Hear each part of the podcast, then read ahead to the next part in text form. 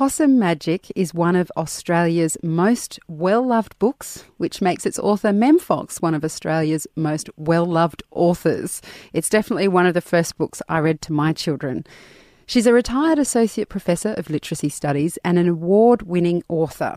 She's written over 40 books for children. Mem is a strong advocate of literacy and reading, and she joins us on the line from Adelaide.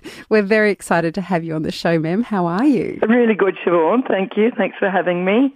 Your latest book is called I'm Australian Too, and it's such a beautiful story about all the different people who make up this country. What inspired you to write this book? Look, I was a bit cross, to tell you the honest truth. I'm getting crosser and crosser, in fact, because there are a few people in this country who have very loud, very nasty voices, and they speak against newcomers in a really horrible way, and they speak very roughly and very unkindly about refugees. And I thought, you know, their voices are too loud. There are lots of Australians. Most Australians are not horrible. They're not nasty. They are welcoming. They're very kind. We are a very kind, warm, welcoming, beautiful people. I think Australians are just beautiful. And just a few of us were sounding really horrible. And so I decided that I would write a book that made people aware that nobody came here from nowhere except the Aborigines, and that we were all newcomers at one time or another in our past, and that, you know, we need to remember that we all came from somewhere else, and to welcome everybody else who comes from somewhere else. Because the country is beautifully, it's cohesive. You know, we all live together happily, much more happily than most other places in the world. And I wanted to keep it like that. But when you're cross, Siobhan, you can't write a cross book because nobody wants to read crossness. No. You know, so I wrote a very jolly book, a very upbeat, bouncy, rhythmic, da-da book, so that people, when they read it, would feel incredibly happy and would also understand something of our history without getting too bogged down in it. So in the book, you acknowledge Australia's First Nations, and when you say, you basically celebrate people who've come from around the globe. So we're talking Ireland, Italy, Greece, China, Lebanon, Vietnam, Somalia, Syria, and Afghanistan, and the last person is a refugee waiting for their case to be accepted. As you mentioned just then, you couldn't write an angry book, but you have certainly written one that shows the complexity of life in Australia. What's been the response to your book from children and their parents? You know, I expected that some people would be very negative about it and, you know, think that I was banging some kind of drum that other people didn't want to hear. But I have been absolutely confirmed in my belief that most Australians think, as I do, that we need to welcome newcomers. The response has been fantastic. The book sold out in its first 3 months and had to be reprinted. People cry at the end of it. You know, there are so many adults have said, I was in tears at the end of it. And certainly when the book first came out, I couldn't read it without crying at the end. I just couldn't get through it. So it has had a sensational reception, which makes me feel so hopeful about Australia's future. Is part of that the tears that you hear about, do you think that's partly recognition from people who might otherwise feel ostracised from being considered Australian, in inverted commas? Do you think that's why they're crying? No, because it's what I would call, in inverted commas, normal Australians who are crying. It's not, you know, necessarily an Afghan Australian or an Italian Australian or a Lebanese Australian. It is normal Australians who just find in this book such a deep love of this country that they are overwhelmed by it. I mean, of course, I've had the most fantastic response from people who are mentioned in the book. You know, like I was in a school and a little boy of 8, when I said Lebanon, was once my home, he almost jumped up, you know, from sitting cross-legged to standing right up on his 2 feet. He was so excited. He said, I'm from Lebanon. My family is from Lebanon.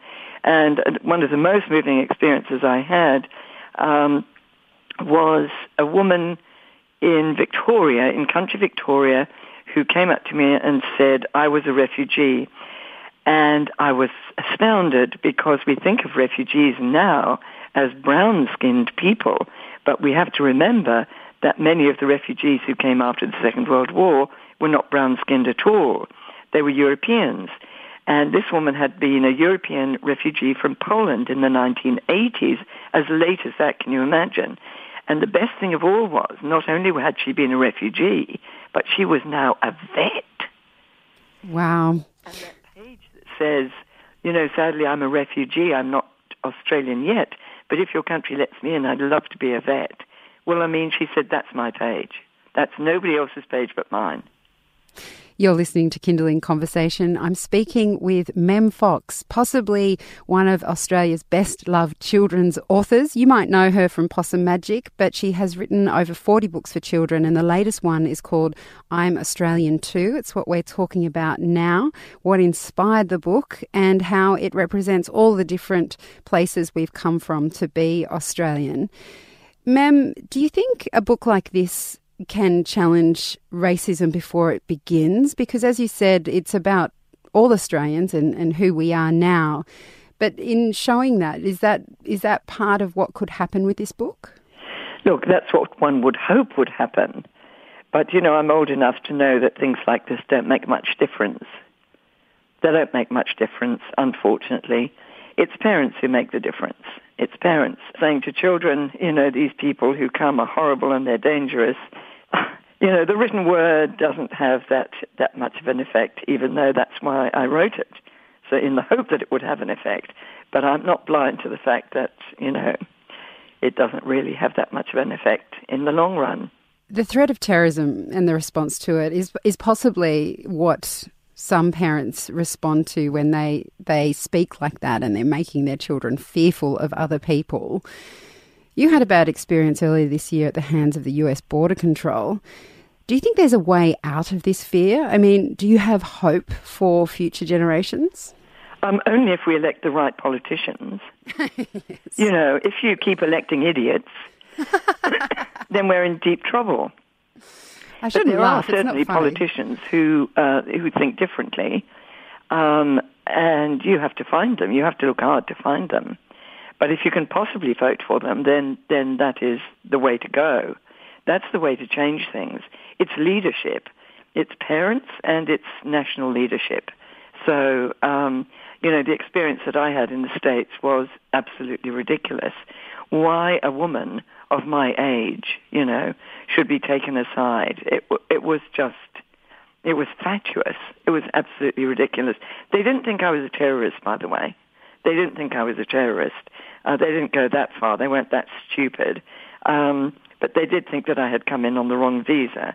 And the only reason they thought that was because the people who were interviewing me were very badly trained and they didn't understand the system. And I was in the right the whole time. But I went through a very hard time that day, a very hard time. And even though I was, you know, 70 years old at the time, I sobbed my heart out. I mean, I was in a state of shock to the point where my whole body was shaking.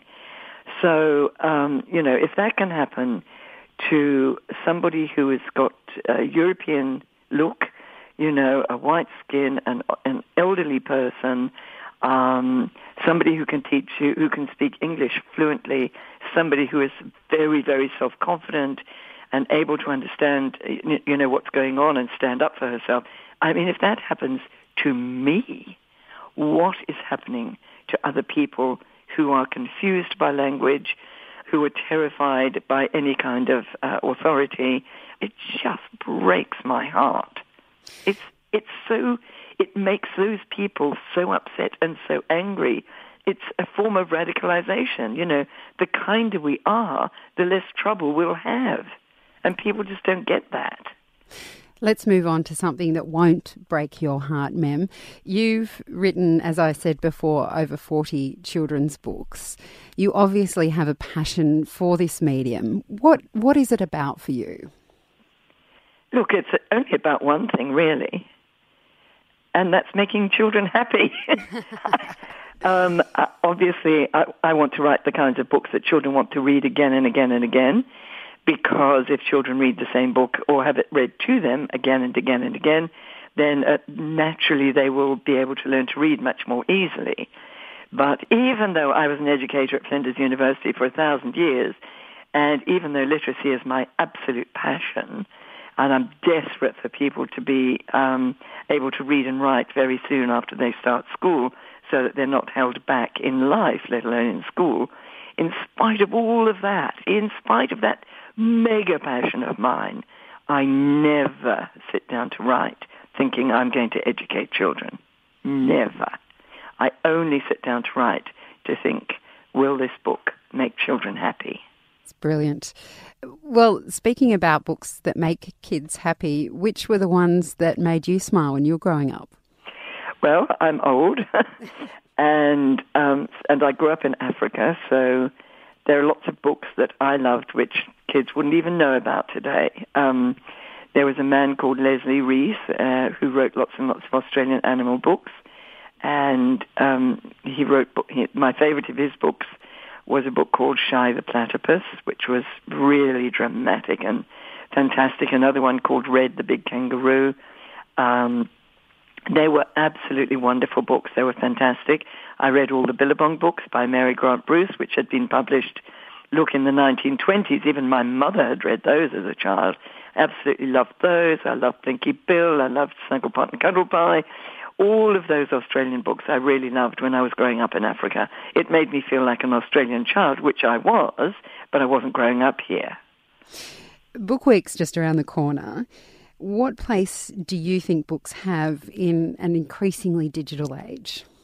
Look, do you know what the difference between books and screens is? Screens are fascinating and they keep you occupied. There's a lot of good stuff on screens, really good stuff. But screens don't make you feel like books do. Books can make you extremely sad. Books can make you laugh so that you roll back on your bottom and your feet touch the ceiling, you know, that your feet face the ceiling. Books can make you think really hard about being courageous. Books can make you think really hard about being vile to other people. Books make you feel. They touch your heart. They change you. Screens just flash and keep you entertained. And as far as I'm concerned, that's great, but it's not enough. Mem, it's been an absolute pleasure talking to you. Thanks for your time today. My great pleasure. That's Mem Fox. She's the author of I'm Australian Too, lots of other books as well, including Possum Magic. You've been listening to a Kindling Conversation podcast. We'd like to reach as many parents as possible, and you can help us by giving us a review wherever you downloaded this episode. It means that more people can find us. I'm Siobhan Hunt. See you next time.